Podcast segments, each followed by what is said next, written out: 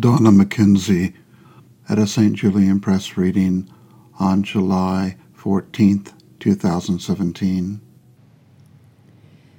Birdless by Elizabeth Cohen from Birdlight. Maybe it has happened to someone you know, someone lucky who once lived beneath a migratory path of cranes.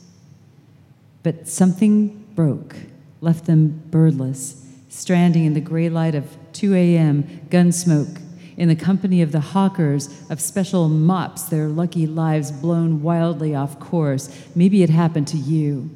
Your life unzipped from your toes, like the charwoman's shadows, your farm in foreclosure, and the baby grown into a woman who never calls leaving you alone in the 3 a.m. flicker of detective shows and the frenetic tap dancers at 436.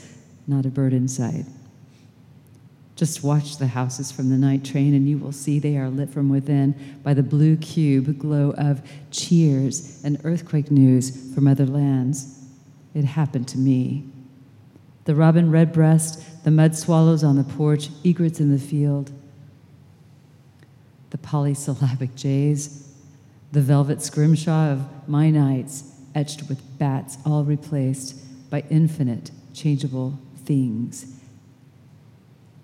Everyone, everywhere, sleeping with television. Hmm. This is called Bird Elixir by Elizabeth Cohen from Birdlight. It was a Crow convention, very political, with Crow speeches, Crow sit ins, even a Crow moment of silence, followed by a jamboree of Crow with much dancing and merriment. They feasted on day old and someone's cast off McBurger and fries. The sun glanced off their onyx wings. They threw their shadows down like spent napkins, and the wind was full of crow, and water spoke of nothing but crow. Dinner got cold, the football game was neglected, children began imitating them. It was frankly adorable. Everyone looked up from laptops and iPhones, forgetting their plans for Hawaii and the dead soldier and the toxic spill and the Dow Jones Industrial Average. For four whole minutes, Crow was everything, and everything was Crow.